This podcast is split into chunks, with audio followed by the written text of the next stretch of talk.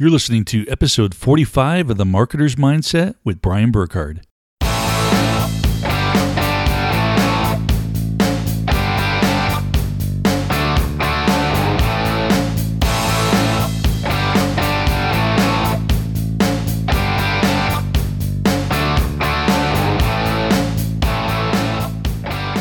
Welcome back to The Marketer's Mindset, the podcast where we talk about how to create and sustain a powerful mindset to help you build a successful online business and lead a happy and abundant life.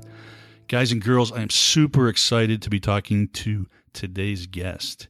He started his sales career at the age of 15 by answering an ad in a local paper for a telemarketing position. And in just three weeks, he became the company's top salesperson.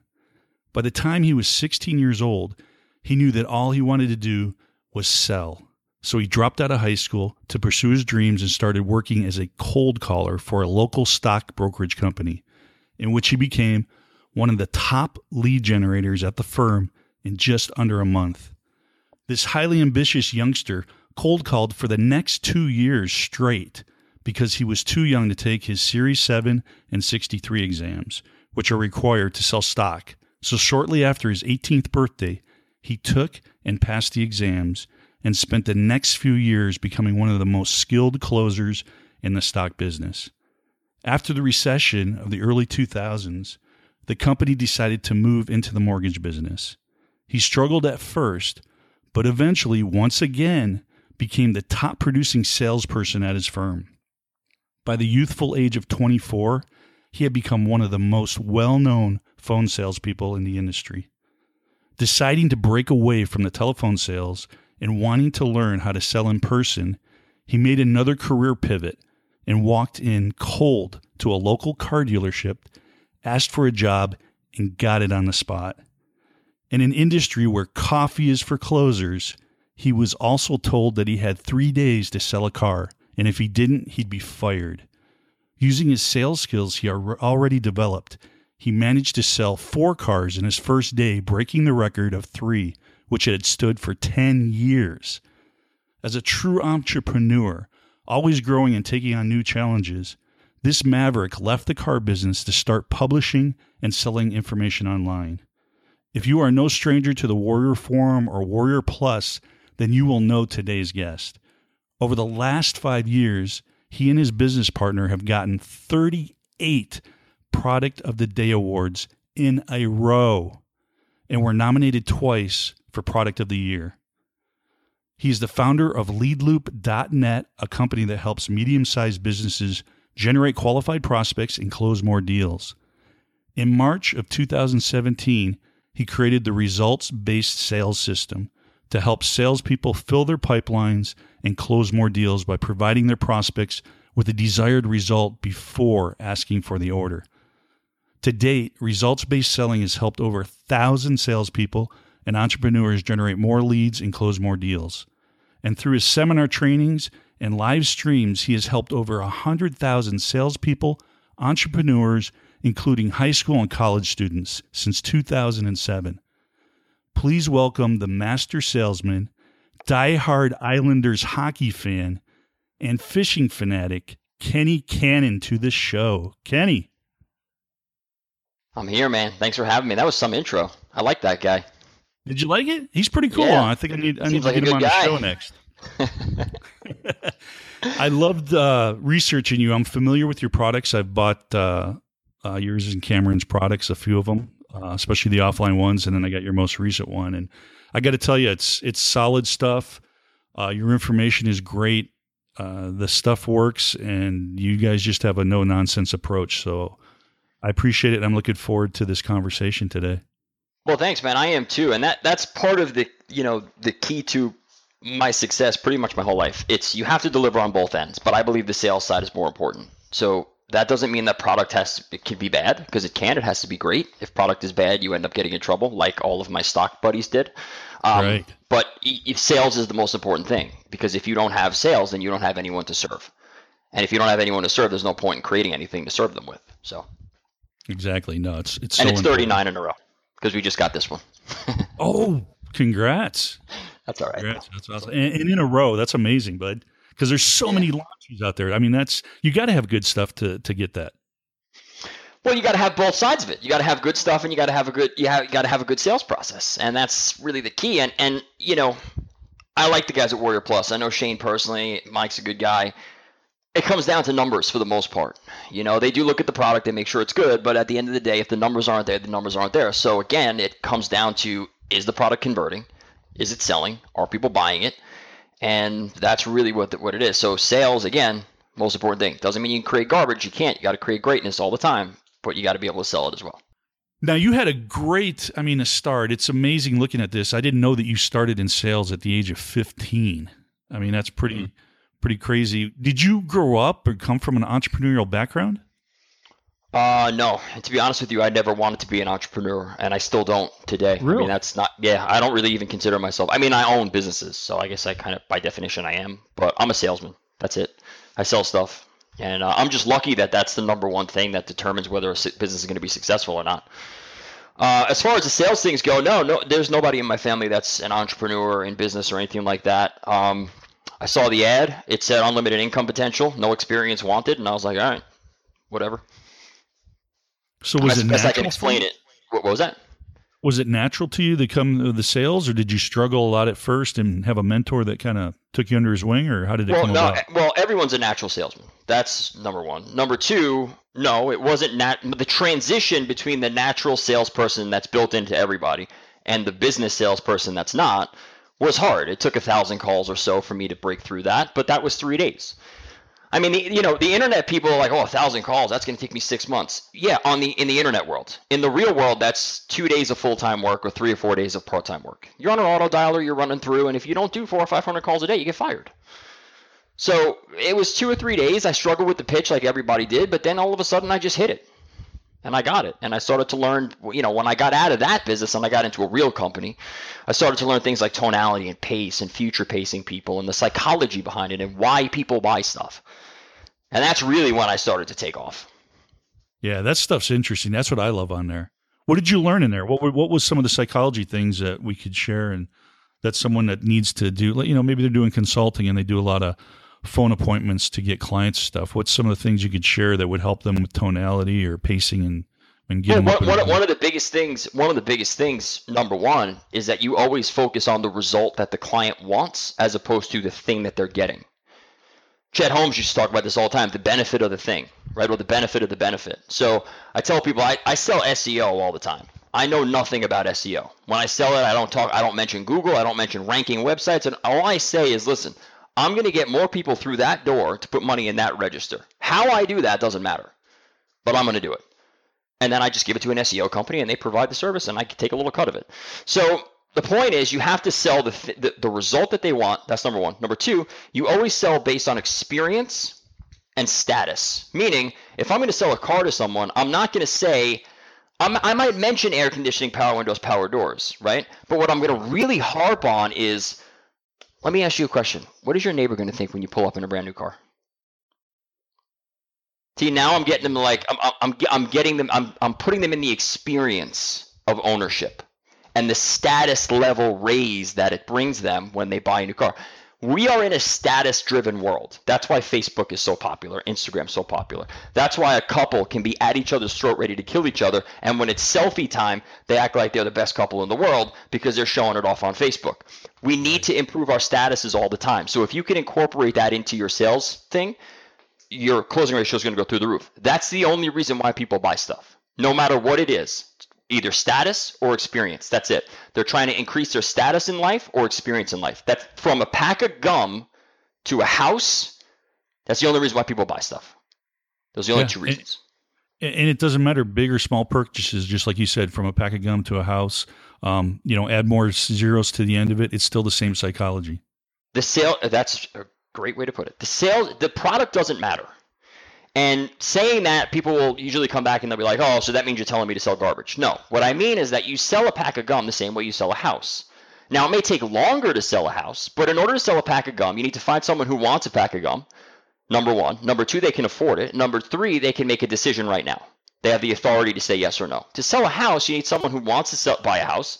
They have the authority to buy a house and they have the ability to make a payment. So those three things are still there. They're looking to improve their status and experience in life. Whether that's because their breath smells bad and they want to pack a gum, or because they want to have a bigger house to show off to their friends, or they have a bigger family, or whatever it is, they're all looking for the same thing. They're using a different product to get there, but the process they go through is exactly the same. Pack, buying a pack of gum is faster because it's a no thought process purchase, but in the back of their mind, they're going through the same process. So do you think people just overthink the sales process and make it more complicated? Why, why do so many people struggle? Are you asking about salespeople or people that are buying stuff? No, no, salespeople. Why do they struggle so much? Like, you know, they dread to pick up the phone. Um, you know, they don't want to talk to somebody. You know, they got all these different fears. But what you just explained there, if you if, if people just understand the process and what the end result is, and what I love about you, Kenny, is you you you know how to break things down into this simple form so it makes it nice and easy. But what what holds people back if that's basically what the goal is? Why why are they struggling so much? Well, they're struggling. Number one, the number one reason why they're struggling is because they're not picking up the phone and dialing it. That's the number one reason why. Or, or and I'm being theoretical, right? It could be knocking on a door, it could be emailing, whatever the process is. They're not prospecting. That's the number one reason their pipeline is dry. All right, and the reason why their pipeline is dry and they're not willing to pick up the phone and dial it is because they're deathly afraid of rejection. The reason why they're deathly afraid of rejection, again, is because we live in a status driven world and they feel like when they get smacked in the face, their status gets knocked down and the other guy's status is higher than theirs and that's uncomfortable. See, for me, I can call a plumber, and I've had this happen all the time, right? I call a plumber, I cold call the guy. He's like, get a real job. I'm like, dude, I make your yearly salary in a month, bro. I mean, stop. You know what I mean? You chose to work in, in sewage all day. I'm sitting in my living room. I'm going fishing in an hour. Okay, so stop. So I, I don't get bothered by the status stuff, but that's the reason why people get get afraid of it, because they feel like the ten dollar an hour telemarketer when they're sitting in their home cold calling SEO or web design or whatever else, and that lowers their status, and they get depressed about it, so they just hang up the phone and they stop doing it. That's a good point there. I never thought about that. That they they look at the status of what they're doing. So basically, what they're doing is they're looking down on sales, and it's just it, it's holding them back. They're looking at as a, a I don't know if you want to call it dirty, maybe like a used car sales type of thing. Right. Instead of They're looking, looking down on high, the highest paid profession in the world. Right. And I mean, nothing, uh, we kind of talked offline before on this. And like you said, nothing happens until you get that sale going and you got to fill up that pipeline. So you need to get selling appointments and then you need to take those appointments and turn those into sales by selling. So, right. And, and I hate to say this, but, um, you know, five years from now, maybe 10 years, if some people are lucky, the only thing we're going to have is salespeople, doctors, and police officers. So unless you want to carry a Glock 19 or you want to go study medicine, you better learn how to sell stuff. Because if you think you're going to be manufacturing stuff in the United States, in Wisconsin, in 2030, it's not going to happen. Right. No, I agree. Everybody's got to, they, they totally need to switch how they're thinking of business and making a living. Yep. It's just going to change so much. Now, did you always have this confidence when you started out with the, the calling, or was this something you developed, or did you just have that attitude that, hey, I can learn this. I don't think it's a bad profession, and uh, I don't care if people say no to me?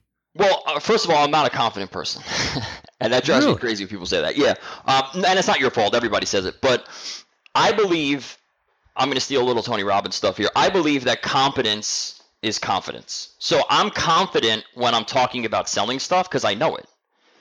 But if we broke into a baseball conversation, I'd sound like a moron.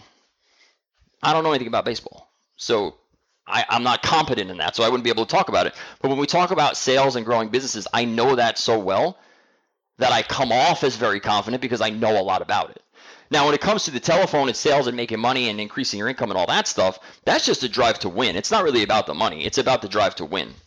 So we did. I was telling you offline. We did a webinar today, the day of this recording.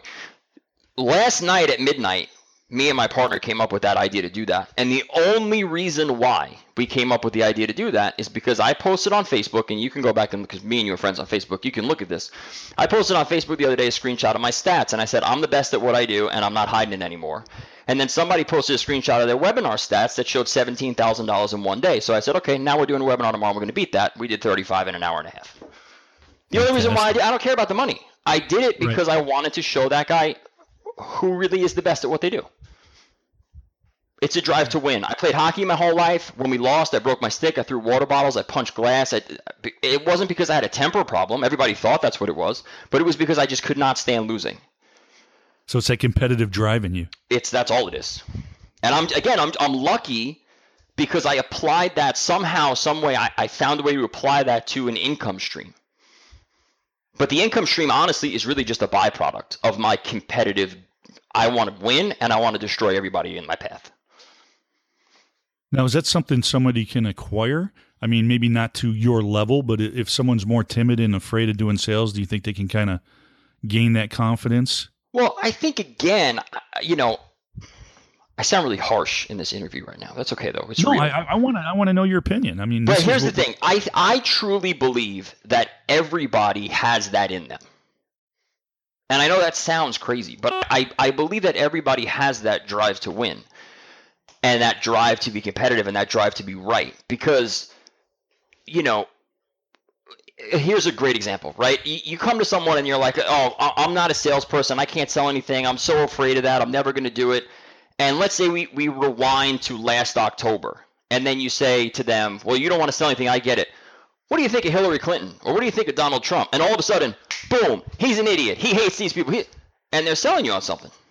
Right. It's so true. Right. So it's not necessary that everybody has that drive to influence other people to get them on their side, but they can't make the transition to the business world. See, that's the difference. My grandmother's not a saleswoman. She's 80 years old, she, or 75 years old. She can barely walk. She has two new knee replacements, all this stuff. She's the last person you think of a salesman. But if she has a book that she knows I'd like, or my sister would like, or whatever, got to read this book. Buy it on Amazon. Here's the link. I'll send it to you. I'll email. She becomes a salesperson, right? But she can never transition that into a into a cubicle with a phone and a headset. It's not that we don't have the ability. It's that we have we can't. We have a very hard time transitioning it because we feel that when we get rejected, our status gets lower. And she know my grandmother knows I'm not going to reject her. I'm not going to say get out of here or go, you know, sew something or like I'm not going to throw her out the door. You know what I mean? But in the business world, that happens, and people get beat up, and and they don't like that. It's like that. Uh, did you hear that one book? Uh, Andrea Wentz, I think her name is, or Waltz. Uh, her and her husband wrote a book, and I think they co-authored it. It was "Go for No." I think it was more launched towards network marketing people that are out there and stuff like that. But that was basically the concept was not to be afraid of the no and to go for the no. And I think that's what you brought up is just it's so important if people would just get over that I don't know if you want to call it ego or whatever, just that worried about other people rejecting them when when they're saying no, it's not a personal thing most of the time. You know what I'm saying? They're not saying it because they hate you. They just you know the the standard thing there's not enough information you didn't hit their hotspots there's there's more reasons it's not you personally that they're saying no to most of the time. Right. Would you agree? i live for the no. I, I agree i agree 100% I, I i live for the no because the only way to get to a true yes is through a no. Okay? I'm going to give a very good example that everyone's going to understand. If you walk into a bar and you're a single guy you're 25 years old and you walk up to a girl and you say hey let's go home she says yes it's not a girl you want to marry. Right? Right Okay, so if I call someone, if I call a lawyer and I'm like, hey, the price of the product is fifteen hundred bucks, he's like, sign me up. That's not a client I want, because he's saying that to everybody. Right. Right. I want the guy who says no to me fifty times, and I got to rebut him, and I got to box him up, and I got to close him, and rebut, and box, and close, and all over, and then I got to he hangs up on me, and I got to call him back, and he hangs up, and then I got to fly to his office. I want that guy, because nobody's getting through to him. Right. Everybody else is giving up way before I do. So if I can close that guy, I have a client for life. If I close the other guy, something wrong, it's going to be bad. He's going to call me five times a day. He's going to refund. Something's going to happen. But if I can get through to the one guy that says no to everybody else, I have a client forever. As long as I treat him right, obviously. Now, do you think it's the, the, your mindset that you treat it more as a game? Is that why you're able to to go for those no's and not let them affect you and say, "Hey, bring on 50, bring on 100, I don't care." No, I think it's skill. Really? Okay. Honestly, yeah, I think it's skill. Uh, the easiest way to get to yes is through a no. Right, but it's most just, people it, mentally hold themselves back from from going through that process of 50 times. You know what I mean? Right, but I don't think that's a mindset issue. I mean, maybe. I think that's a skill. They don't know what to say when the person says no. Oh, okay. That's the problem. So if somebody says, and then they also don't know the difference between prospecting and selling stuff either. That's another problem we could talk about. But if somebody says no, uh, you know, I don't. I, I'm not doing SEO right now because I'm focusing on Facebook ads. Right? Let's say that's their that's their objection. If they say no and they give me that reason, and I say, okay, Brian. So basically, what you're telling me is just so we're on the same page. If I could do everything that I promised here at the same exact price, get you the same amount of leads, the same amount of profit in your pocket, everything is the same. The only difference is we stay from stay away from SEO. We do 100% Facebook ads. You'll do the deal right now. Is that right? Sure. I can't get there unless he says no. Yeah. Right? Now, the other thing, too, is they don't know the difference between prospecting and selling. If somebody says to you they don't have the money, that's a prospecting issue, not a sales issue. If somebody says I got to talk to my partner, that's your fault for not understanding that both of them have to be there to make a decision when you when you go to the appointment. So a lot of the stuff that people hear, they come to me all the time. They're like, "How do I get over this?" It's not a sales problem; it's a prospecting problem that most people have. I love it. That's key. That's so key. And so, who's ever listening here, if you're a consultant or you deal with offline clients, that was a huge distinction there that Kenny made, and you you need to work on if you're getting those rebuttals or those um, objections. You need to work then on going through your prospecting, not your sales process. Yeah. So that that's that's key there. Now, almost almost every objection that you hear is a prospecting one. It's usually not a sales one. That's the first time I've ever heard that. I love that. I, I never thought of it that way. Yeah, like I got to talk to my wife. That's a prospecting issue because the wife should be there to make the decision with the husband.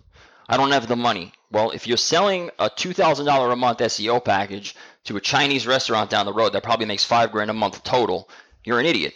You're prospecting wrong. And that's just the way it is. You got to sell that to a, to a company that makes 50, 100 grand a month. Right? So it, it's that it all comes down to that. If you're selling SEO to someone who already has it and they're happy with it and you know that and you're still trying to sell it to them, that's a prospecting issue. That's your fault. Right. No, that's so true. Now, how important would you say mindset is to one success just in in, in general in their business not just specifically selling but in their business and in life well as far as I, I think i think mindset is the biggest threat to our society today and what do you mean by that well i mean the only reason why we have people rioting in the streets and throwing glass through windows and killing each other on the road is because they have the, wrong mindset so true because and people are people are dying to be the victim because that's the easier way to live. How did we get there? I mean, it, it just seems like there's so much of it now that I mean. I think a lot of it has to do again with you know I hate to keep bringing this up, but I think a lot of it has to do with Facebook, Instagram, and all that stuff because it's attention seeking. You know, a lot of it is technology. Listen, people know if I go out right now in my Jeep Wrangler and I drive across somebody's lawn and a cop pulls me over and I pull out my phone and I go, I have my rights, you can't stop me, get and I record that whole thing and live stream it, I'm going to be on the news, I'm going to be on Drudge Report, I'm going to be all over the place. I'm an instant celebrity. And that's what everybody, they want the status. It goes back to the same thing. They want the high status. They want to be known by everybody. They want to be the rock star. Even if it's for 10 minutes, they want to be the rock star. So they throw glass through a window, they protest, they run people over with cars because that gets their name in the headlines. Even if it's for a little bit and it ruins their whole life, it gets them in the headlines for a little bit.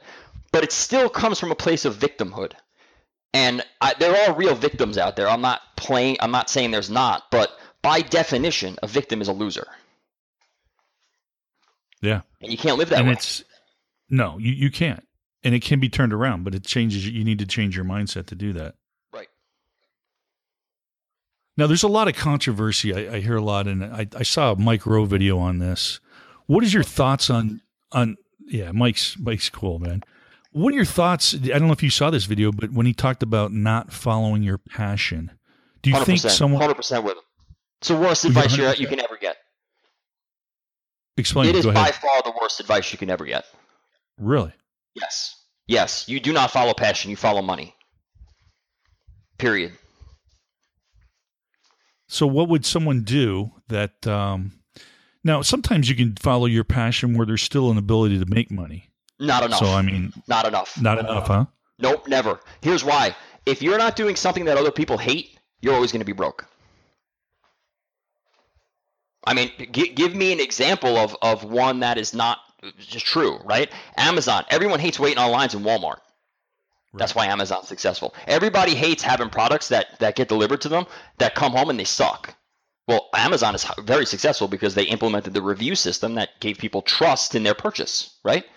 Everybody hates riding in taxi cabs. Uber is very successful because they focus on something that everybody hated.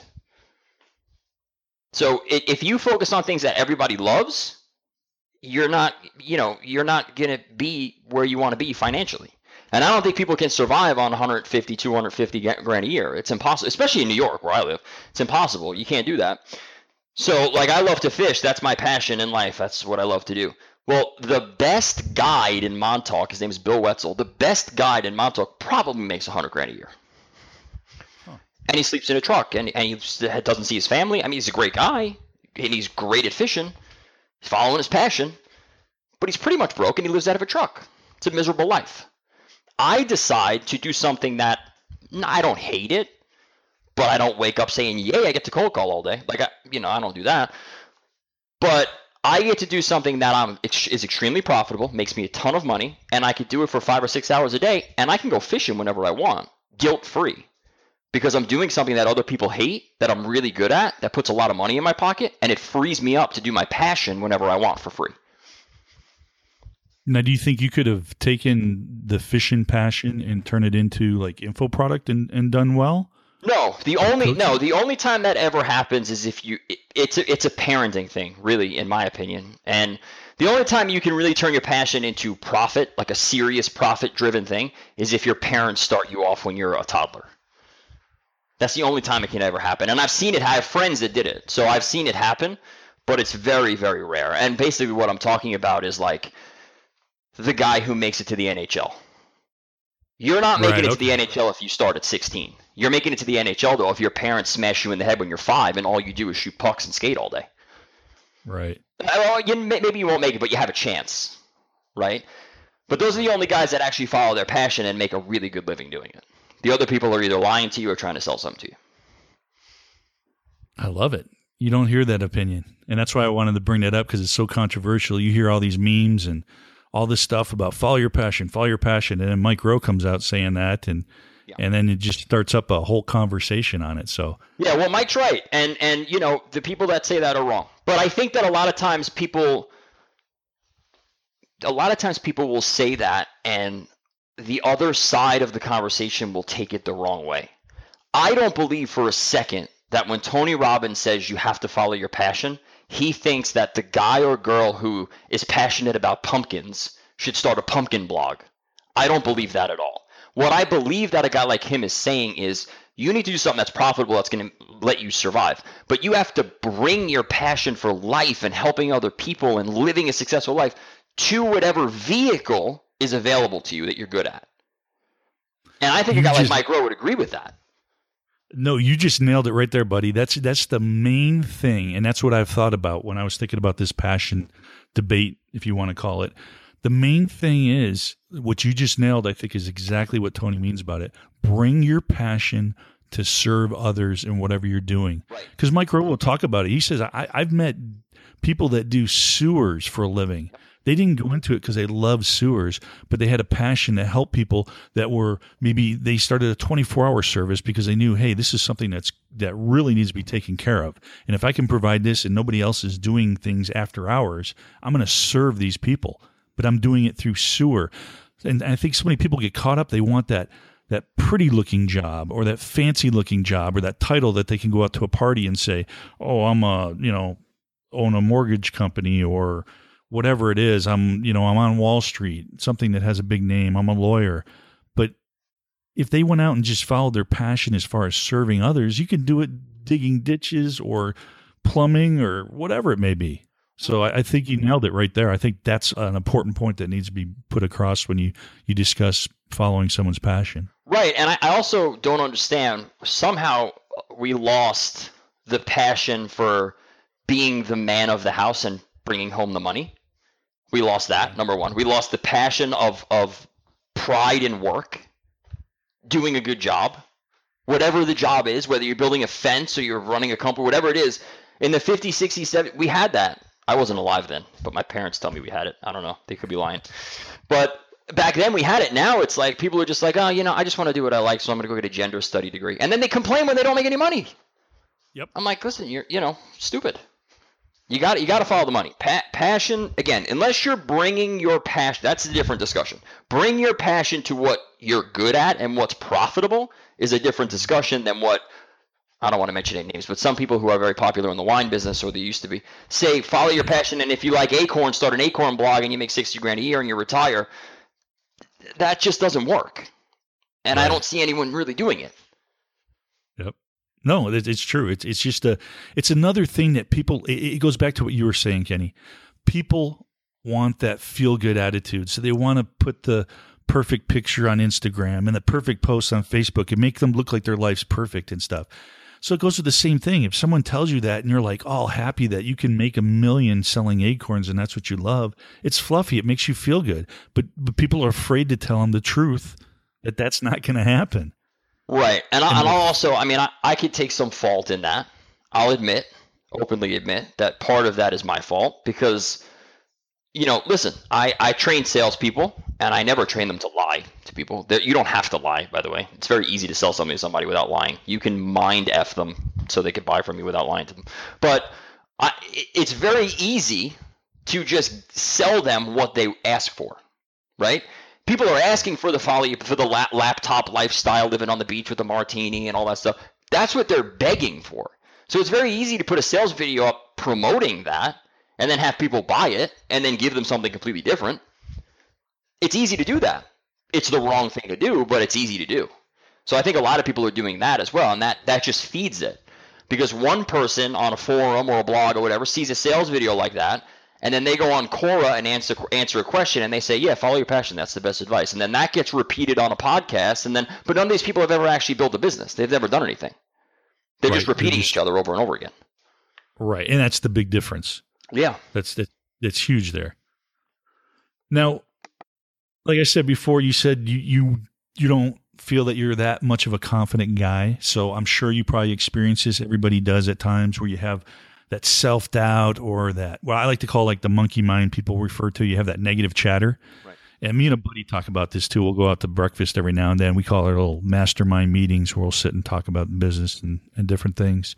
Um, but like sometimes you'll come up with a great idea or you're fired up about something that you're going to launch, promote, whatever it is. You go to sleep, you wake up the next day, you're talking less than 10 hours later or whatever, and all of a sudden self doubt and stuff comes in. Do you experience that from time to time? Uh, to be honest with you, I experience it every time I do a new project. And how do you deal with it? How do you push past that to get yourself to take action? I don't know. That's a good question. I'll tell you this though. Every single time I put together a sales video, every time I put together a webinar, every time I do any kind of thing like that, I think it's going to fail every time.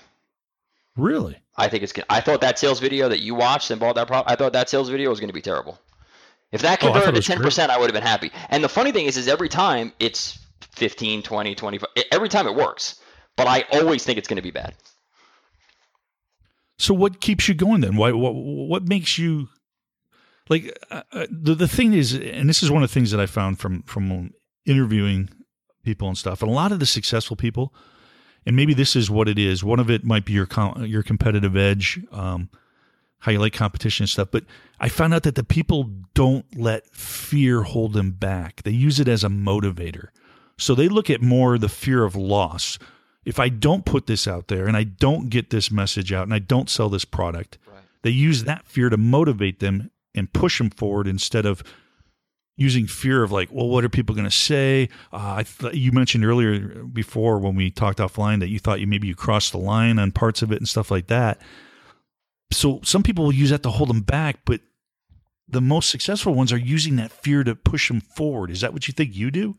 Um, no, no, because I wouldn't really describe it as fear. My my mindset and thought process is more along the lines of, okay, what's the worst case scenario? The sales video converts at five or to seven percent, and I still get a 750 to a thousand sales on the product, and I still make 10 grand. Whatever. That's the that's the worst that could happen. That that's a that's a bad launch, right?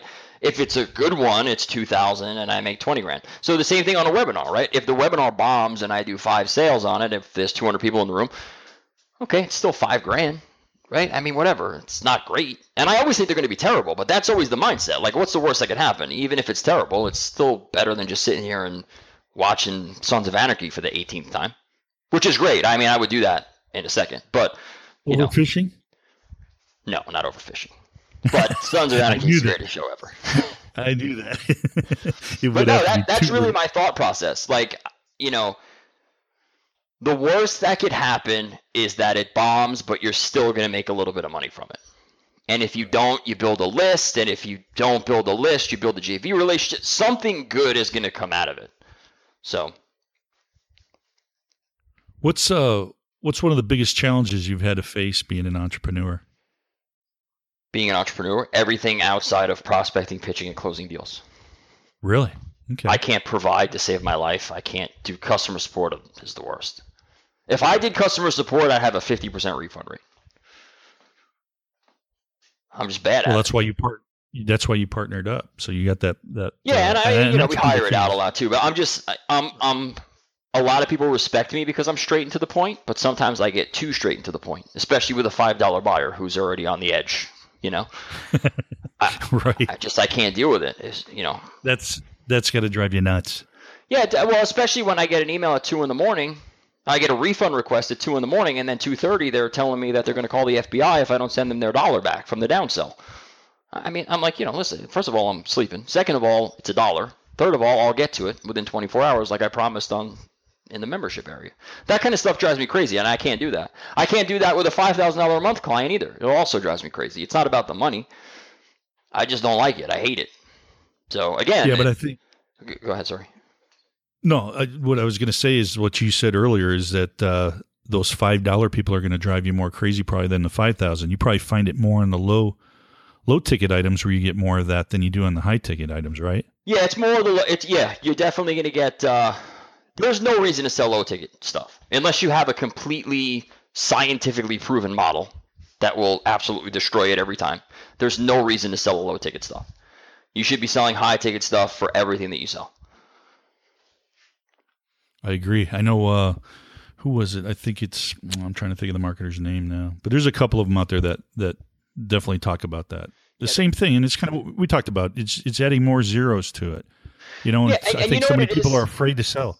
You know what it is too? sorry. The problem is when you sell, let's say you have a $17 product, right? I do it on Warrior Plus because I know everybody there. I know I'm going to get WSO the day every time I launch a product. I know all the JV partners, and I can just walk in there and I can do 2,000 sales whenever I want. I'm not bragging. I've just been doing it for so long, right? Here's the problem though. If you have a $17 product and you don't have those relationships and you start to go on Facebook and get traffic or whatever, you have to be so perfect on the Facebook ad, on the landing page, on the thank you page, on the sales page, on the email sequence. If you screw up any one of those, you're going to lose money. But if you have a $2,500 product, you can be average on the ad, below average on the thank you page, average on the sales page, and you're still going to make a killing because you, you only need to convert one out of 100 people to make money, or 200 people, 500 people, whatever the numbers work out to be. So that's the thing. If you pay five dollars a person to come to your page, which would be ridiculous, you should you should quit Facebook ads if you're paying five dollars a person. but if you're paying five dollars a person just for easy numbers, and you convert one out of a hundred at 25 people, uh, I'm sorry, at, at 2,500, you're still making two grand, and you're a crappy salesman if you can only convert one out of a hundred. Right. But on a seventeen dollar product, if you have three dollars per person coming to your page, you need to convert like one out of three to break even. Right. Exactly. So the low ticket products, everybody thinks that's a good entry point. No one will ever buy a five thousand dollar thing from me. I'm going to create a seventeen dollar thing. It takes more marketing skill to do a seventeen dollar thing right than it does a seventeen thousand dollar thing right. and that's what people don't get and i No, think that's so important that you send that is that they they're afraid of the high ticket items they think they have to sell the the five and seven dollar products and like you said you unless you got a killer funnel that's been tested and proven which is only going to take unless you're taking somebody who's who's done it for you it's going to take money and time to go through and tweak that you're going to be losing money You will You lose know, money every time, pretty much. there's, there's no way on there. So, no, I'm glad you brought that up because that's so important. I think a lot of people are afraid of that, and I think they need to add big ticket items, whether it's their own product that they're creating, and don't undersell themselves. You know, value more of what what they're selling and put a bigger price tag on it, or find products that you can sell or services that are in a higher ticket level. Right. Well, that's a good point. It doesn't have to be your stuff. I mean, if you're going to drive Facebook traffic to it, you probably should be. But it, you, you know, I sell SEO all the time, and I didn't even, I don't even know what it, like anchor tags are or anything like. I don't know any of that stuff. So I just give it to somebody else. But yeah, the best way that I, I would suggest if somebody has the money to do it, it's going to cost a lot of money to do this. But if somebody has the money, this is the best way. And this is kind of how I started in the high ticket business. Mm-hmm. Buy a couple other ones. Like if you if you I know everybody doesn't have 10 grand laying around, but if you have like 3 or 4 if you have a couple thousand dollars, you can get a hold of high ticket products from other people. Buy a couple of them. And the reason why I suggest that is because when you do buy them, you're going to realize how crappy they are and you'll be able to make your own. All that fear will go away. And that's that's that's so true there, and it's funny because I'm sure you've done that, so you've seen what was out there, right? I actually, I, no, I cheated a little. I got lucky because I became friends with Mike Filsaime, and I had access to all the products that he had access to, so I was able to look inside of big marketers' products and I don't want to name anybody's name, but a guy who used to surf with long blonde hair, I went in one of his biggest products and I was like, dude, come on. Like, how do you sell something? Create more products. Like, that doesn't even make sense, bro. You can't, yeah, that's ridiculous. And that's when I was like, I could do this and I could do it better. I may not be the, the big name in the face and doing the state of the internet address and all that. I may not be that guy, but I know I could pro- provide better content and I know I could sell it better. And that's all that matters. Yeah, and that's really how it started, and that's that's that's real too. Like if you can get access to them, however you can do that, whether you're buying them or you know someone who bought it before in the past, or whatever, and just watch what those other people are doing. Most of it is really bad. Yeah, and, and they and they still sell this stuff. It's yeah, it's crazy. Yeah, I mean, I remember when the when the quote unquote syndicate was big, and, and their whole thing was forty percent refund rates, sixty percent didn't refund. That was it. That was their game. You know, yeah, they got 40% refund rates, but 60% kept it. So and that, that's and the that mindset. And most of the products out there are pretty terrible. And if people have a fear of creating the $5,000 thing or the $3,000 thing, again, you shouldn't have that fear because most of the stuff is terrible. And I could prove that to you by having you go out and looking at some of it. Because once you do, you'll realize that it's garbage for the most part. Now you've had uh, you've come across and you've interviewed and you've worked with like you, you mentioned Mike Filsaime you've worked with him on a projects and stuff like that. What's what is one of the best piece of advice you ever got? From like the internet people? Or no just yeah just from working in business whether it was uh, your days in sales um, you know someone mentored you or trained you or, or gave you a piece of advice just throughout your your career what's one of the best piece of advice that you got that's just really helped you from when you got that to where you are today that's been a, like a guiding principle or an advice or there's something? there's probably there's two things that'll stick out in my head. The first one is always i said it before always focus on income. Money is the most important thing in the world. That's number one. Number two no one to shut up and listen. That's a key one there. Yep because i and, and i'll give you a great example. I was selling phones when i was 15 years old and I was doing well. I mean, I wasn't killing it, but for a 15 year old, I was killing it. When you beat right. the drug dealers in your school, that's pretty good. Uh, and I was doing that. oh, that. that's a good top dog then. Yeah, I mean, I, I, was I was doing pretty well, but um, I was confident and I was cocky and I thought I was really good. And then I walked into Stratton and I was like, whoa, this is a different game, you know. And I remember sitting down with a guy named Rob. He I worked with him for years after that, but uh, he was my Series 24. He was the manager of my little crew, and he had me say the first line of the pitch, and he gave me the piece of paper, and I was like, "Hey, this is Kenny from Stratton out in New York. How you doing today?" I said it like three or four times, and he's like, "You're doing it wrong." I'm like, "I don't know what you're talking about." And he pointed to the paper, and the first word of the script was "hi." It wasn't "hey." And he was like, "You need to say this word for word." And he pointed around the room, and he was like, "All these people here, 18, 19, 20, 21, they're all millionaires, and they all said those same exact words you're saying right now. Do not change anything." And at that point, I learned to listen and shut up and just do what I was told. Uh, that's a huge piece of advice there. And I, have done sales too, and I've I actually worked for I don't know you're how old are you, Kenny? Thirty five. Okay, you're young. There was a um, gosh, I'm trying to think of his name now. He did uh, you might you might have seen it or heard about it, but he did uh, he was big for tiny classified ads. Oh, he did yeah. a lot of um, infomercials. Um, he was out here in Arizona. Don Lapre, that's it. I had the, the I should say privilege because I, I don't know how legit some of stuff, but I actually worked for him for probably about nine months. Right. And I got to go in his office, and I'll tell you, that guy was a machine. He would go in there and he'd put a script out, and he'd give it to like maybe 10 or 15 of us. He goes, Guys, I want you to run this. We go in his office, he sit down. I want you to read it word for word. He had a recorded message of him. So you would get someone on the phone. They had already bought his little ad product or whatever. Now he's upselling, you know, to other bigger packages. And you would get the person on the phone that had already bought mm-hmm. a previous product, and then you would play that message for them. And his thing, I'm telling you, Kenny, was like 12 to 15 minutes long. Yeah. and you'd get back, and some people would be gone, obviously, but there would be people that were still on after that long recording. And then you would close them with this pitch that he had. And then he'd come out maybe three hours later. Guys, guys, I, I've, I've changed some stuff. And he was always testing, but his key was read it as I wrote it. Read it verbatim. Don't change a hi to a hey, like you said, or don't add an extra word that's not there. Read it how it's written because this is what works. Did he ever give you any advice on why they why that's so important? Because people always seem to have a problem with that. Like when I tell them that they need to do that, I always get resistance.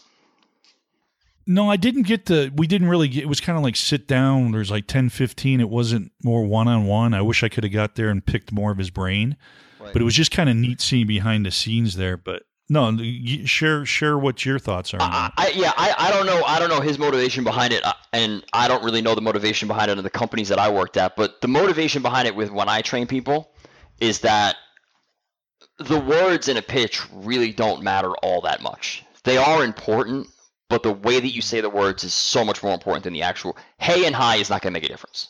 Okay, but here's here's the key though.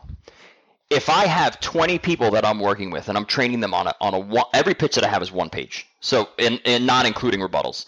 So if you have a one page script and I have 20 people and each one of them one of them saying hey, one of them saying hi, one of them saying hello, right?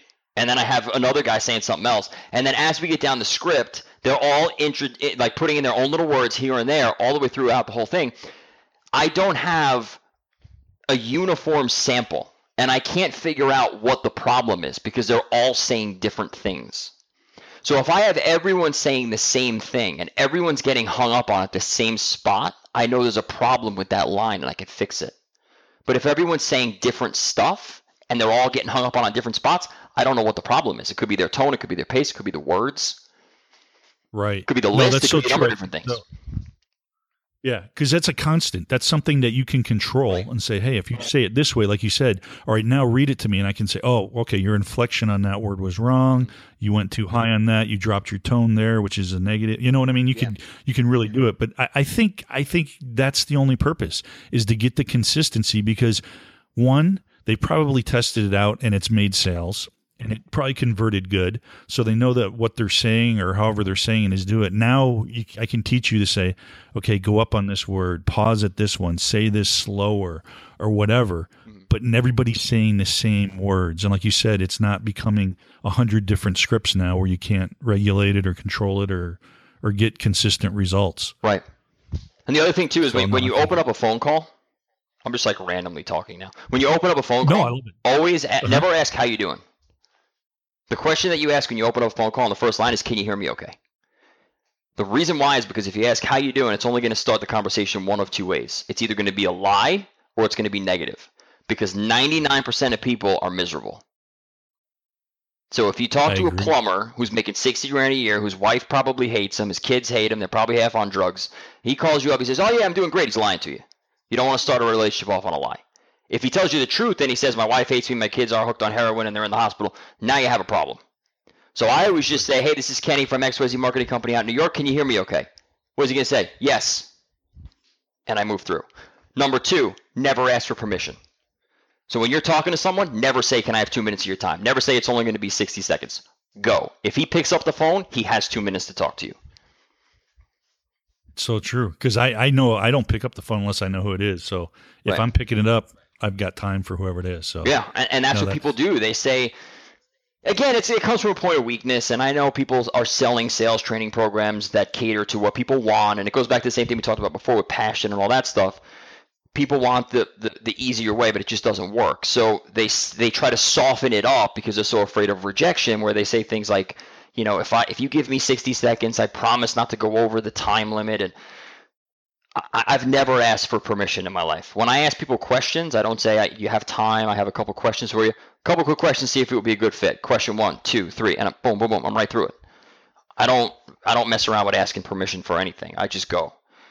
And I think that Yeah, but don't you think? go ahead. Sorry. I'm sorry. Go ahead. No, finish. What you No, I was. I was just gonna say I think that when you ask permission, it comes from a point of weakness. And I go back to the original thing that we were talking about, which is experience and status. In that conversation, my status level has to be above his. If it drops below his, I can't recover from that and I lose. Yep. I agree, and that's what I was going to say. I think it comes from control. You need to control the situation. If you're asking all the time permission and being, like you said, you're on the weaker end. You don't have control of the conversation. Right. Like I look at it like if a plumber comes to my house to fix my toilet, he's not going to say, "Do you have three minutes so I can look at your?" Like he's coming here. My my place is flooded. Right. He's going to come and do. It. He's the ex. I'm not going to question him. He's the guy. Like whatever he says goes. And I need to create that same type of atmosphere with the things, with the words that I use, the way that I use the words, and the pace at which I speak to control that conversation and always make sure that I am positioned above him in the like the status level. I don't want to come off as arrogant or way above him. There has to be a connection, but I don't want to come off beneath him or at his level either. Like if I want to invest in real estate, I don't do that. But if I want to invest in real estate, and this is a terrible example, but Donald Trump calls me and he's like, "Yeah, I heard you wanted to." Like there's no connection. He's too big into the game, right? So that's too high of a status jump for me. But if I wanted to invest in real estate, being a business person, if a high school kid calls me who knows nothing about business at all and is broke, he's below me, even though I know nothing about real estate. But if the local real estate guy who buys and sells houses, maybe two or three a month, if he calls me, he's just above my level. And I can create that, he can create that connection with me. And I can say, okay, that step is reachable for me. And I can work with this guy. So if the step is too big, you lose it. If it's below you, you definitely lose it. If it's at your level, they don't need you. So you have to make sure you stay one step above wherever they are. That's another reason why people, everybody says they have to become the expert. You just got to be better than the people you're teaching or talking to. You, Yeah. you don't have to be the expert at anything. I'm not an expert at anything. I'm just better than most people at, at two things prospecting and selling stuff. That's it. Everything else I'm terrible at. But if you know enough, like you said, you're you're, you're always going to be probably ahead of somebody. Right. So at that point, you are the authority Right. Because you do know a little bit more. You got to find that person or, or that, that group, Right. that, that audience, really. But then it goes back to what you said. You're prospecting. So if you're not hitting that audience, then you're not prospecting right. Well, prospecting. I- Listen, an eighty percent of my day is prospecting. In in one way, shape, or form. Eighty percent of my day, I'm prospecting. So it's not always cold calling people or whatever. Uh, Most of the time, it's actually not that. Believe it or not. Um, most of the time, it's okay. You know, let me make a list of twenty potential JV partners, and let me reach out to them and see if I could put something together on an email, or maybe we could do a webinar together, whatever. Sometimes it's cold calling, right? Sometimes it's calling a chamber of commerce and seeing if I can get a connection with them so I can get some of the, the deals for whatever it is. I'm trying to bring in new business. I'm trying to fill up a pipeline all the time. And that's the main focus. And it should be of every business. Nothing else really matters, but the pipeline is the only thing that matters. If you prospect effectively, sales will come naturally. And I love that you you mentioned that earlier. I think it was kind of at the beginning or, or offline on that that how important it was to prospecting, and getting the right right audience that you're speaking to. What what advice would you give someone, Kenny, that uh, wants to reach out, like for example, to maybe someone that's an influencer, or maybe they're trying to connect and maybe get a JV partner? What would you say as advice on how they could approach that, whether it's in an email or calling somebody something what would be a good approach that they could go and connect with a person First like of all, what industry are they in? Hypothetically. hypothetically uh, well you know these people are uh, offline marketings or online marketers so they're gonna they're gonna be contacting somebody in their industry say they want to partner with somebody that has a Okay, a so they're so they're basically they're selling they wanna get- information. uh, let's say let's just say they're selling uh, services. You're you, you're good at that. So let's say there's someone who has offline clients and they sell social media or seo or something like Okay, that. Okay, and they're trying to find a JV That's partner with a chamber of commerce or a local organization they can get deals from. right they have somebody that has that audience that they're trying to get to and they need to connect with that Okay. individual. What would be an approach? okay, here's why I'm asking those questions. It depends on no i appreciate if if I am going, let's say, let's use this example. If I'm looking for a JV partner in the internet marketing space to do a webinar, I am going to make a phone call to that guy because nobody else is doing that. Everyone else is sending emails, right? If I'm looking to connect with a lawyer, I'm going to visit him. Why? Because everyone else is doing phone calls and emails, right? If I find an industry like a doctor where everybody's doing phone calls and visiting, but nobody's emailing, I'm going to send them an email.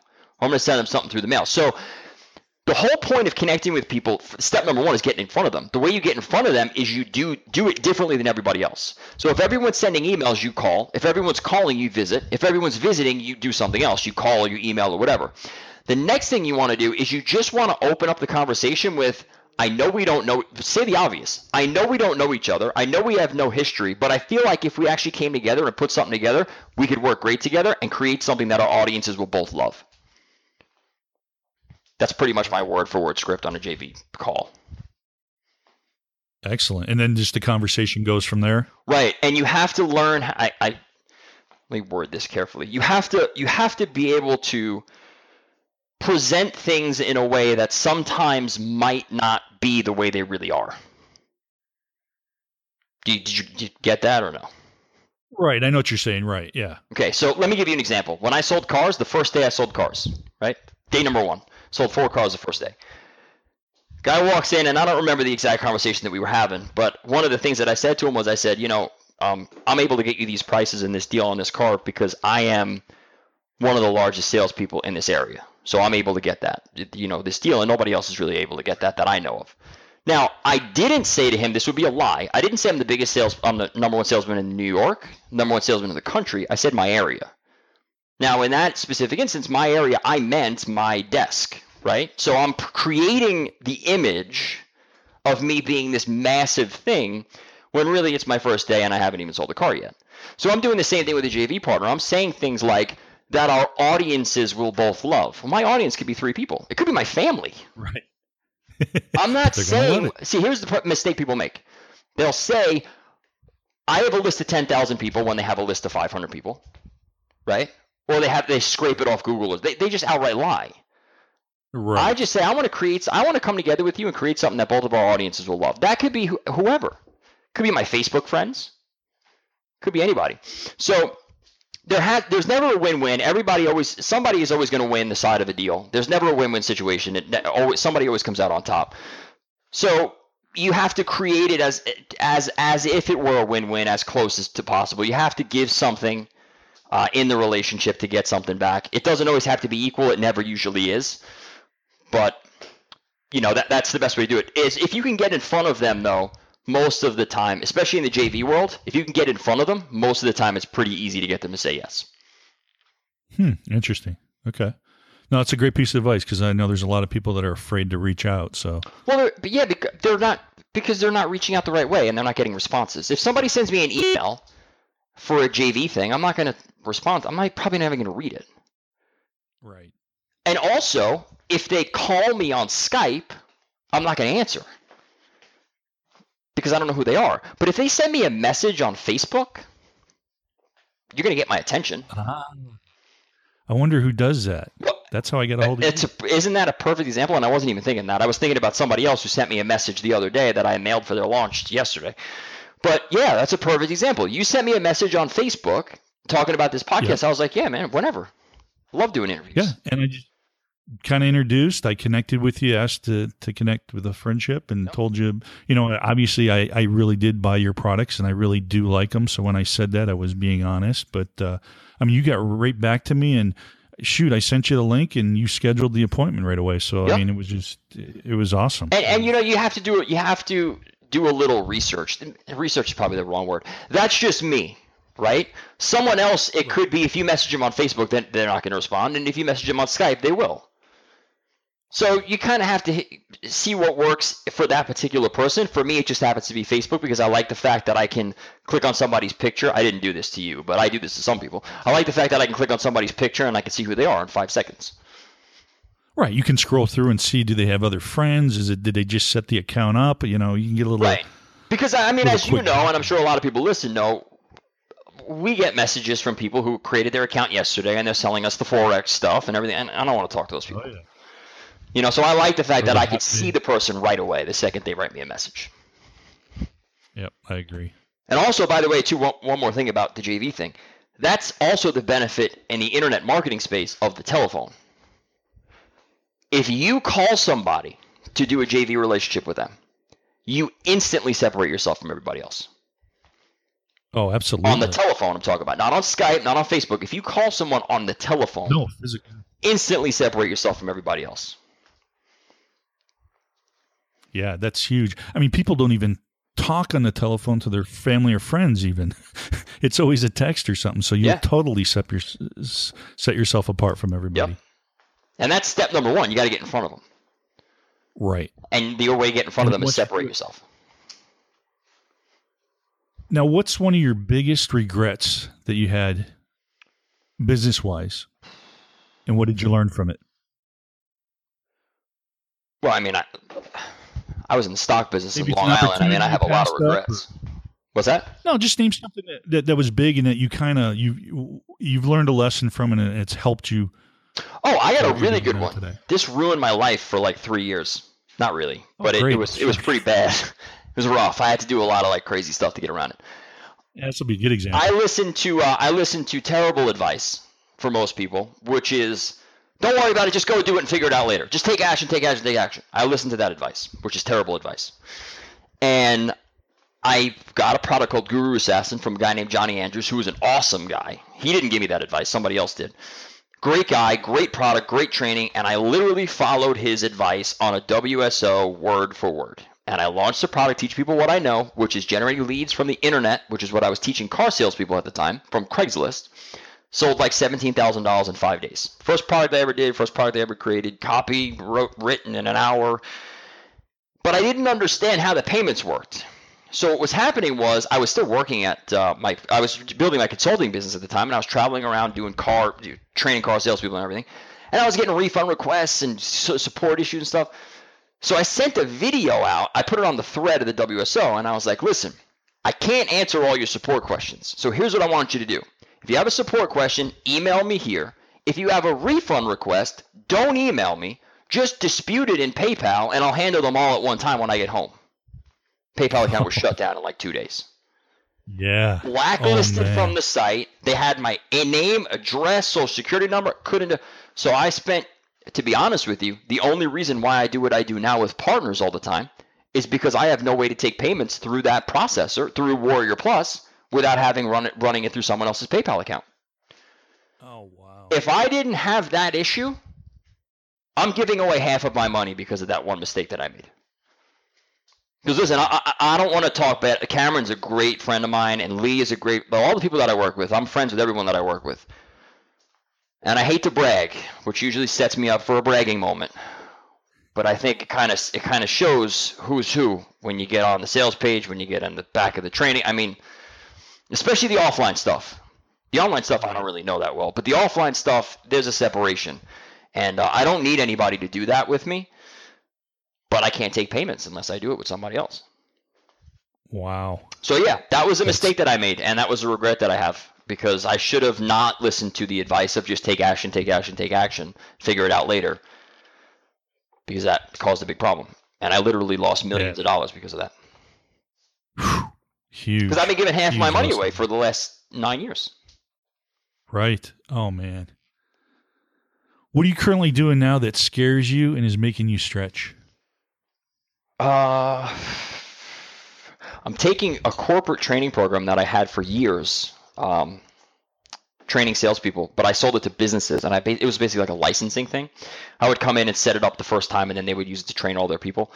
I'm currently in the process of taking that, and I want to try to sell it to individual salespeople as opposed to selling it to companies, and that's different because I never really did that before. So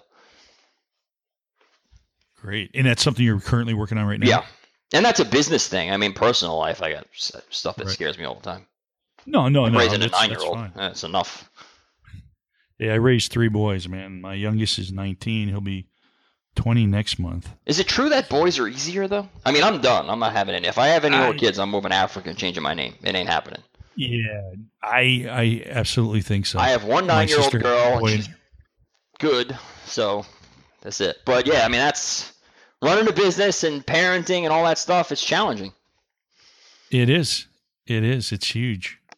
Now, I saw a couple videos that you did where you were reading books. I don't know. Are you big on reading at all, Kenny? Or um, big on it? No, not really. I mean, Okay. I read. I was just wondering if you had a couple books, well, leaving from something that you read a while back, because I saw the video and I know the two books there. Crush It was What were, probably uh, one of them because that's the only book I ever put on a video. I think. You did Crushing It and you did uh, the Four Hour Work Week. Did I really? In a vi- yeah, I think I saw that it was in, in, in a video there. But it's funny because I bought Crushing It just uh, the other day because you recommended it. Because I've seen it before and I thought, is this really worth getting or not? And then I saw your video and what you how you That raved had to be it. a I'm like, all right, long I'm- time ago. It was. I It- walked away from that whole deal a long time. I, I, yeah, that's it's a good book. I'm not gonna lie, it's a good book. It's not even on my mind if you're asking me what books I recommend people read, though. no, how I want to find out. What are what are one, two? The the, Three books The one that I would start off with, if you're a business Yes. person and you're in the spot where you're trying stuff. I mean, is that like most of your audience? Like they're trying stuff and they're not like kind of catching on. Right. There, there are people that are, are, are, you know, they're trying to do it part time or they're still struggling to make the connection of, you know, Right. Getting Uh, the- getting number one. the ground. So, there's, yeah, there's two books that I would. There's two books that I would recommend. The first one, Okay. and they're not going to be anything that's on the- anyone else's list. The first one's Lone Survivor by Marcus Luttrell, and the second one is Extreme Ownership by uh, Jocko Willink. Oh yes, Jocko. Two- okay. two I SEALs. saw that book. Okay. Okay. The the Extreme Ownership is going to teach you to take personal responsibility for your issues. Stop blaming the product. Stop blaming the process. Stop blaming the salesman. Stop blaming the vendor. You're the problem. That book's going to teach you that. Um, Lone Survivor is going to teach you what a bad day is really like, and it's going to give you perspective. Because when you're stuck on a mountain in in Afghanistan, after you watch four of your friends die with bullet holes all over you and no clothes on, and Taliban surrounding you, that's a crappy day. Yeah, definitely. And it, it, did. It, I mean, it was a good book because it was action, it was fun, whatever. But it, really, that's what I got out of it. Like, I think my days are rough because I got to answer support. This dude was crawling around a mountain, surrounded by people that wanted to kill him for four days. No water, no food, Yeah, that's- nothing. That that's intense. I love in one of your your interviews that I saw that uh, you were talking about whenever you get frustrated or or something like that, you like to take a drive on the what was it on the bridge or something or, or one of the freeways by you. Oh yeah, Like I do this rush time. hour? Yes, I do it all the time. I do it more often now because I actually drive my daughter to sc- my daughter's in school now, so I have to drive her every morning. Or not every morning, but three days a week. Um, but yeah, if I ever am having a really bad day, what I do is I go out on the Long Island Expressway, which is a major highway here on Long Island, and I go out at five o'clock, and I look at all the people in the cars, and I'm and I just say to myself, these people are driving to a place they hate, or they're driving home from a place they hate, probably to a family that hates them. And, and I just go through that whole thing. And it just, again, it, it gives me perspective. My day is not as bad as I think it is. And yours probably isn't either, uh, the audience, right? I, I think that people tend to make things worse than they are, and they tend to make things better than they are. And I also know this for a fact that people love to take credit for the good, but they run from the bad. And that's a big Yep, problem. I agree. That's a big problem. I said before that I always think that all my sales videos and webinars are going to fail. When they do, and it, it, they do sometimes, when they do, I am the first one to say my that's that's my fault. Like the sales are not coming in, if conversion numbers are not there, that's my deal. Right. But I'm also the first one to say when it hits twenty percent, you're looking at the guy that did it. But that's huge what you just said there. You're taking responsibility for the good and the bad. Whatever happens, whatever the outcome, it's it's you. Right. There's no one no one else to point the finger to. Right. You you can't blame your boss or, or you can't go to a job interview and say, "Oh, the boss is a jerk because he didn't hire me." And then go to the next job interview and get hired and say, "I'm the best interviewer ever." That's being a hypocrite, Right. right? Either you got to take personal responsibility for both sides of it or you take personal you don't take any. And then you're just blowing in the wind. Definitely. Now I want to switch some gears here real quick uh, on here, Kenny. Let's go a little bit on the marketing side. I know we kind of dabbled some on it with sales and stuff like that, but a lot, not a lot, but there's there's listeners out there that aren't doing the offline or something. and they want to do more of the online type. They're trying to get whether supplemental income or they're trying to go full time on there. And a lot of people struggle. There's all the shiny uh, object syndrome, um, a lot of crappy products that we talked about that are out there. What would you tell them is the best way to start if they're trying to start to do something online to generate an income? What I suggest they do, this is going to sound really strange, but what I suggest they do is I suggest they go to whatever marketplace they buy from. It could be ClickBank, JVZoo, Warrior Plus, whatever. Find a product. Actually, you know what? I'm going to say stay away from Warrior Plus. Go to JVZoo or ClickBank. Find a product on there that's converting really well from a vendor who has history of converting like crazy on that in that marketplace. Then what I suggest you do is you buy every single thing from one of their products and you record the entire process.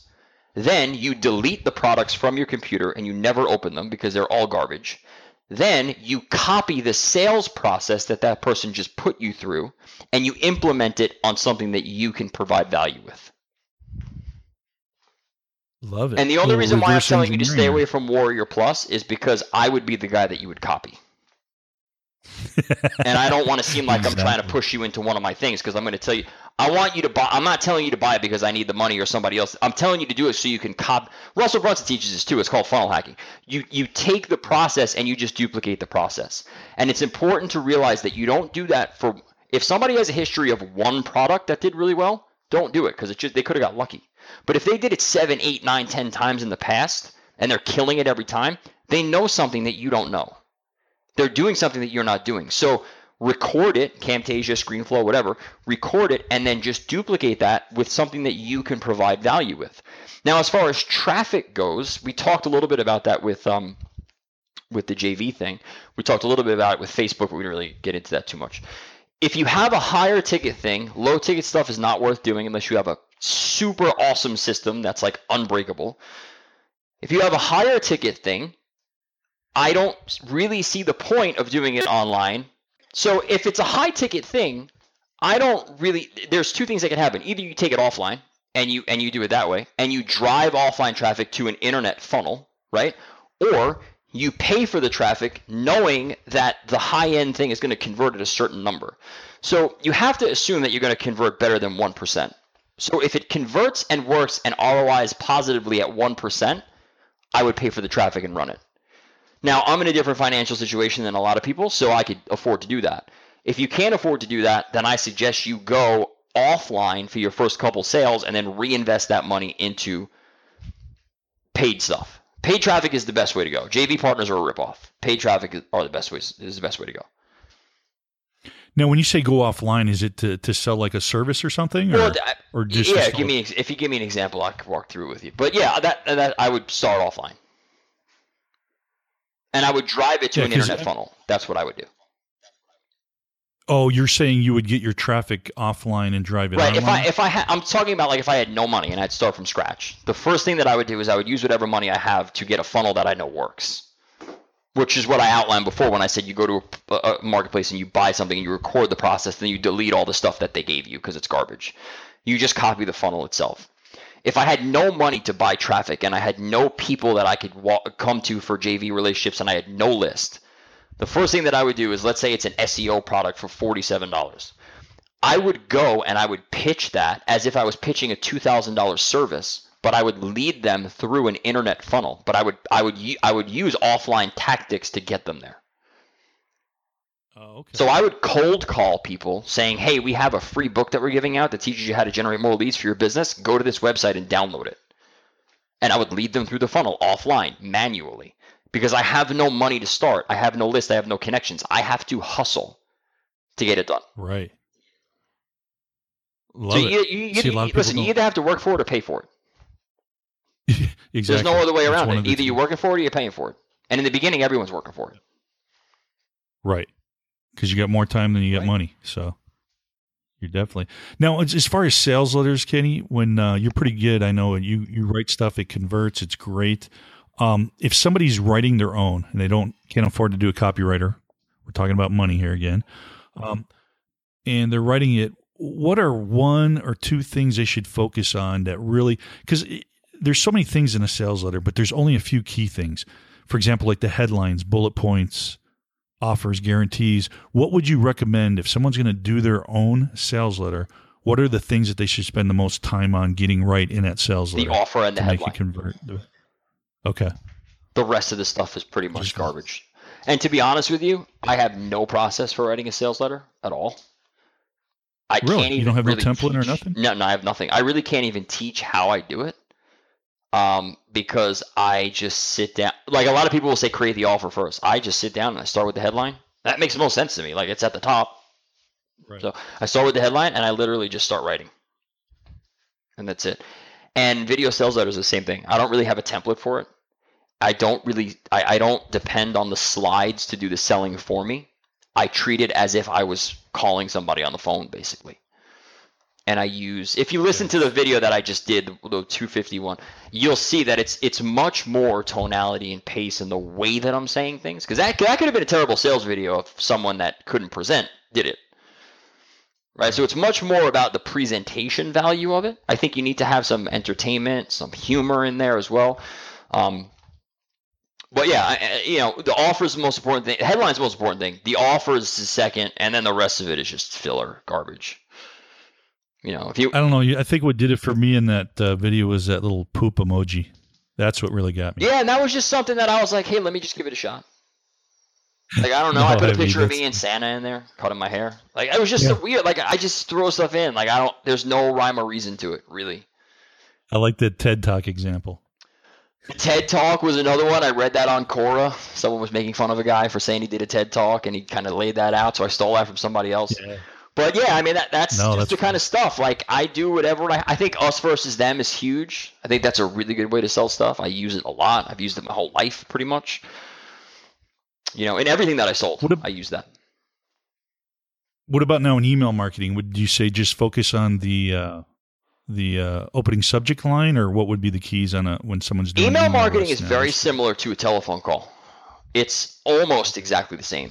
Believe it or not, it's weird how close it is.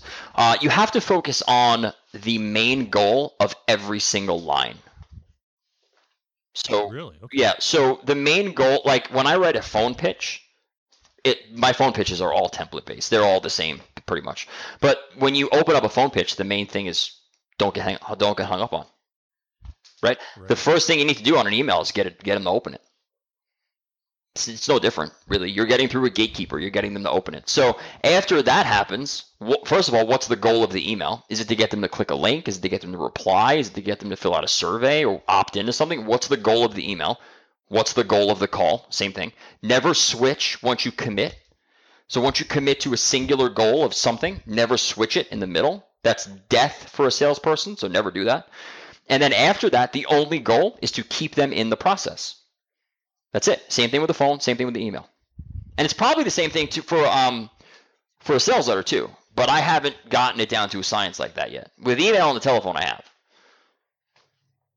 Yeah, but I think what you're doing is you're throwing in uh, in your sales letter just basically subconsciously what you're doing on the phone. You know, it flows. Right. Uh, no, I no, I, I definitely am. But what I'm saying when I write a sales le- when I write an email, there is purpose behind every single thing that I do. Nothing is done by accident. Same thing with the webinar. Okay. When I write a sales letter, I sit down and I write like I'm writing a journal entry or something. Interesting. I don't even look it over. I don't reread it. I don't nothing. People, No, really. No, I don't do any of that. I write it oh, that, like the spelling is off. Send it off to a graphic designer. Have them put the page together, and I shoot the video. love it.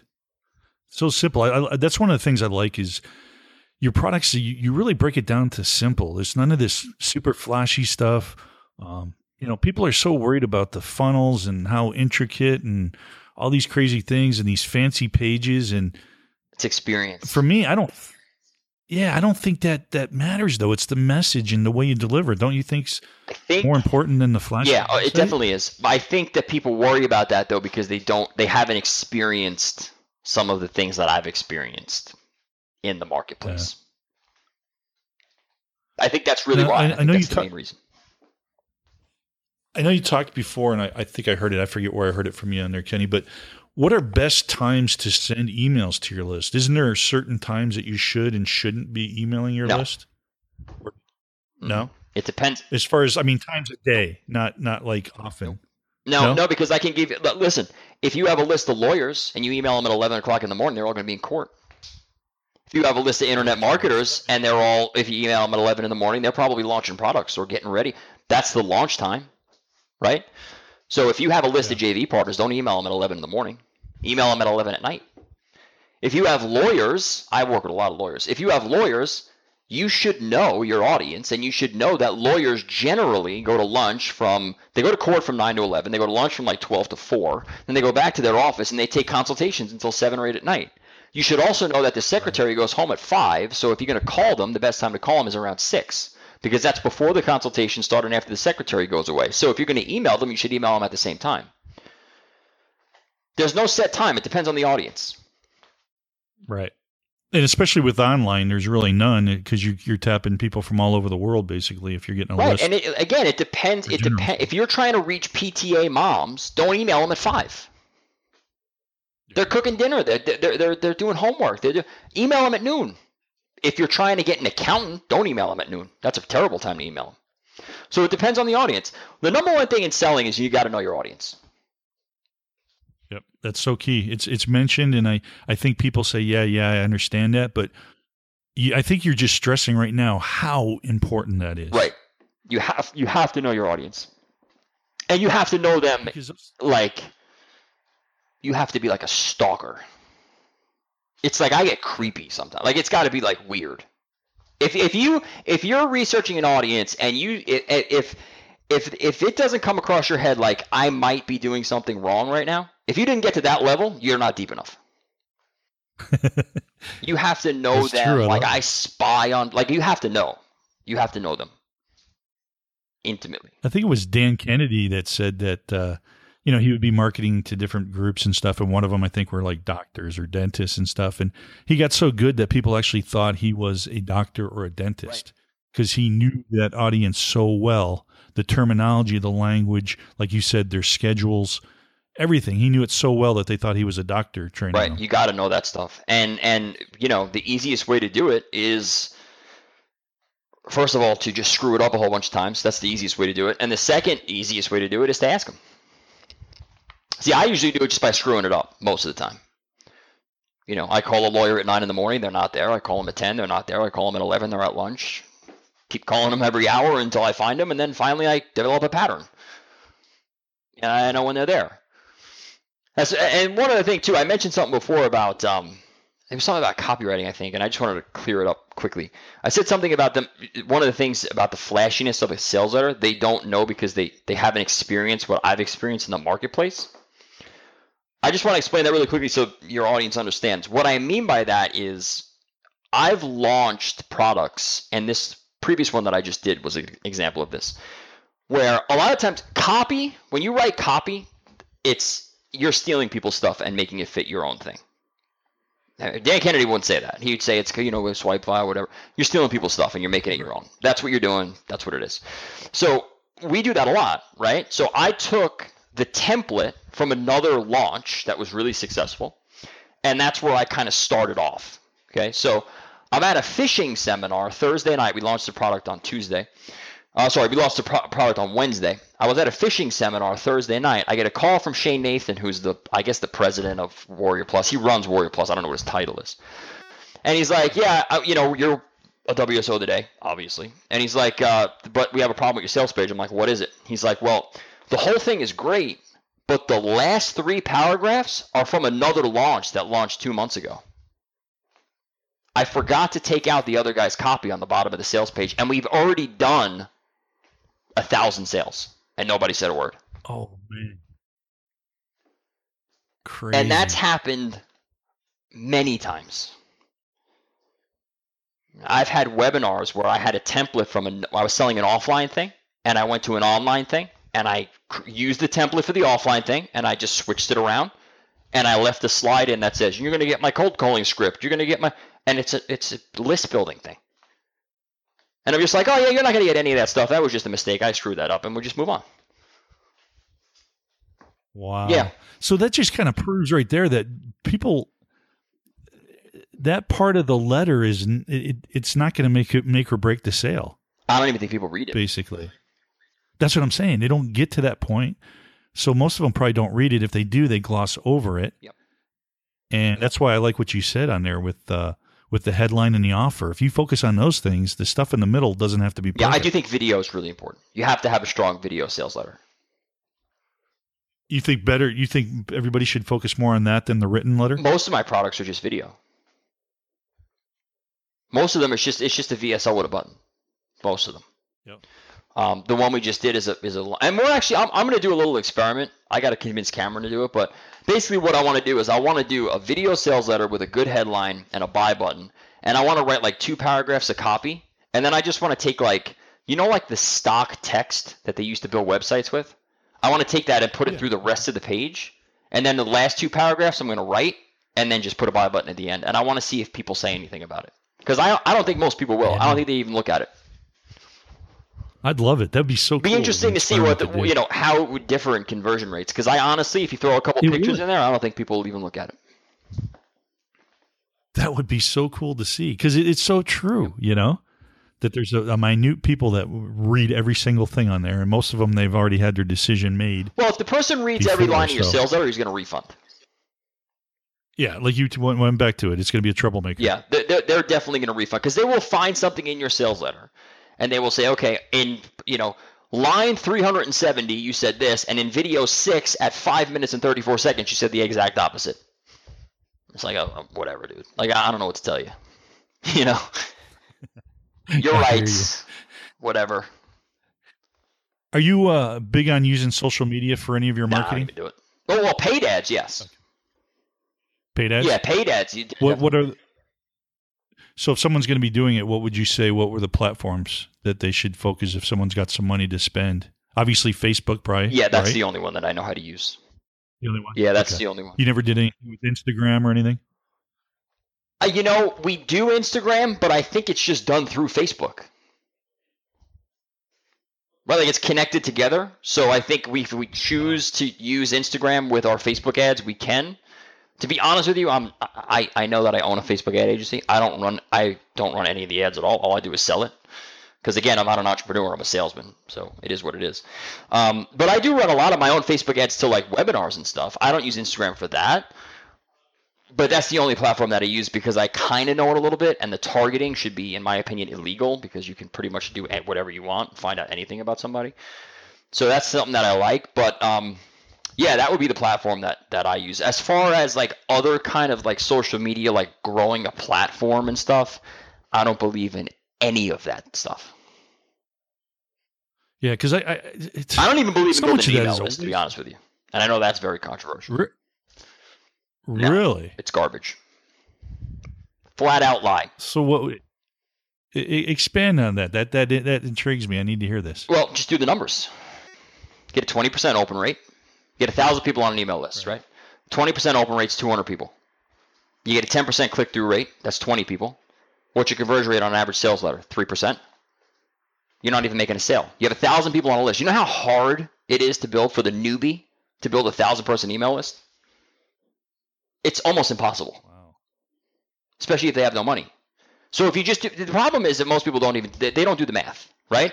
20% open rate, Right. 200 people. 10% click through rate, 20 people. 3% conversion rate, you're not making a sale. If you just work the numbers, it don't work. And I also know people, Mike is one of them, who had millions of people on an email list, and it's all garbage. It's worthless. And a lot of people were sold the whole thing. Oh, you're building an asset. It's going to be the biggest, strongest thing in a business. It's just not true because it gets burnt out very, very quickly. And the other thing too is that I could show you better numbers by cold calling people than I can in an email list, and your cold calling list is already built. Wow. 20% open rate, I can get through 20% of secretaries easily. That's not a problem. I can get 20% of the people I dial on the phone. That's not a problem.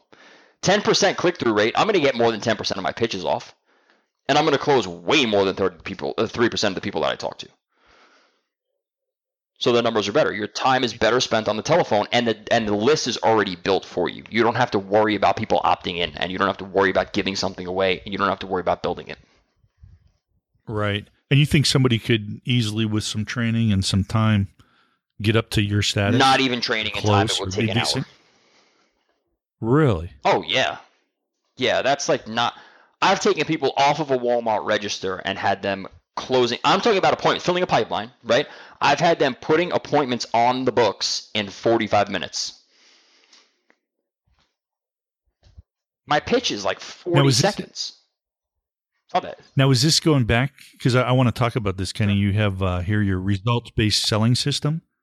Is this based? Is this anything based on this that that, that you're Well, offering? t- uh, uh, what I was just mentioning was booking appointments, but yes, that's a process that I've been selling for years. But I've been selling it to corporate clients, and now I'm trying. I'm in the process of transitioning to selling that to individual salespeople. So it's going to be a little bit different, but basically the same thing. So the results-based process basically is this is how it works. You book an appointment. You cold prospect. You book an appointment. There's a very specific pitch to do that. Okay. The next thing you do at the appointment is you sell a high ticket thing and you close a low ticket thing.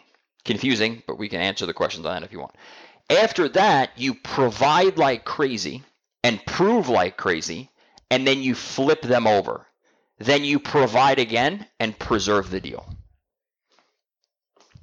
Hmm. Okay. So, give an example what you would be going in with a, a high ticket. And Yep, I'll, I'll give you the I'll give you the example that we run at Lead Loop right now.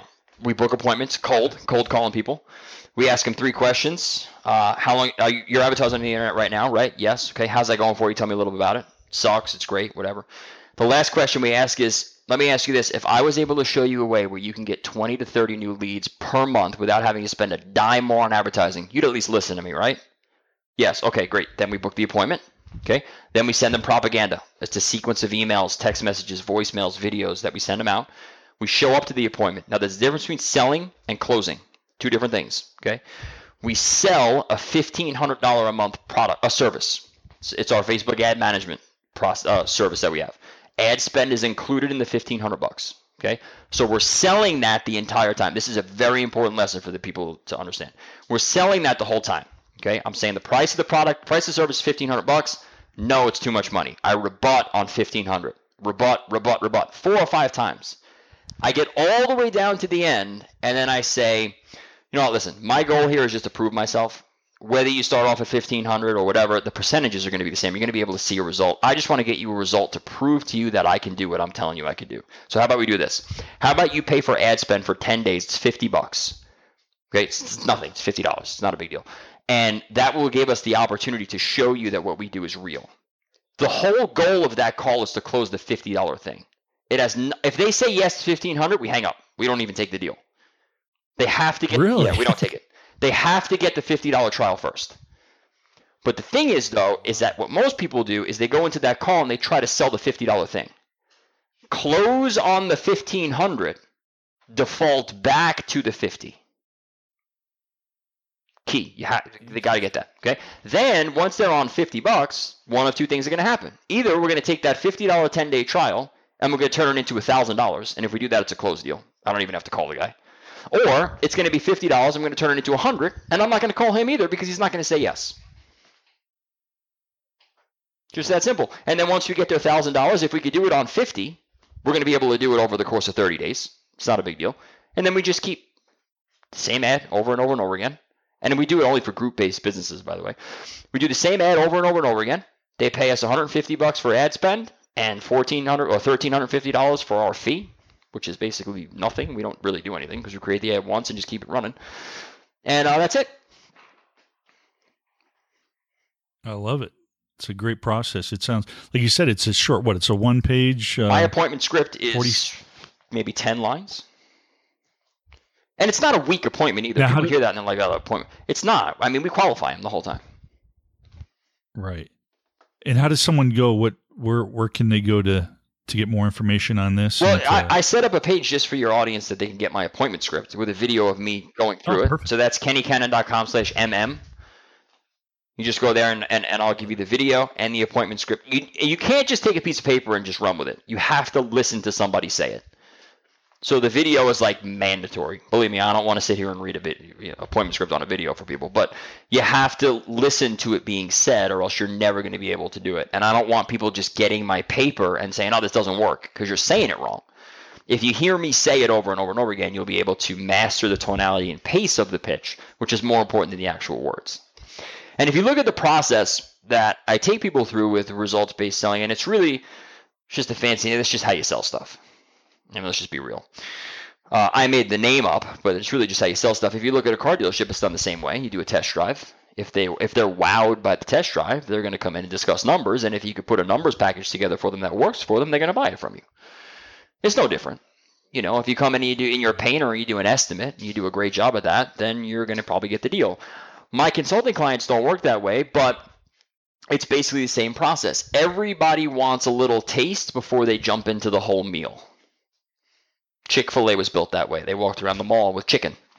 People liked the chicken, they went yeah. in and bought sandwiches. So it's it's it's no, that's huge.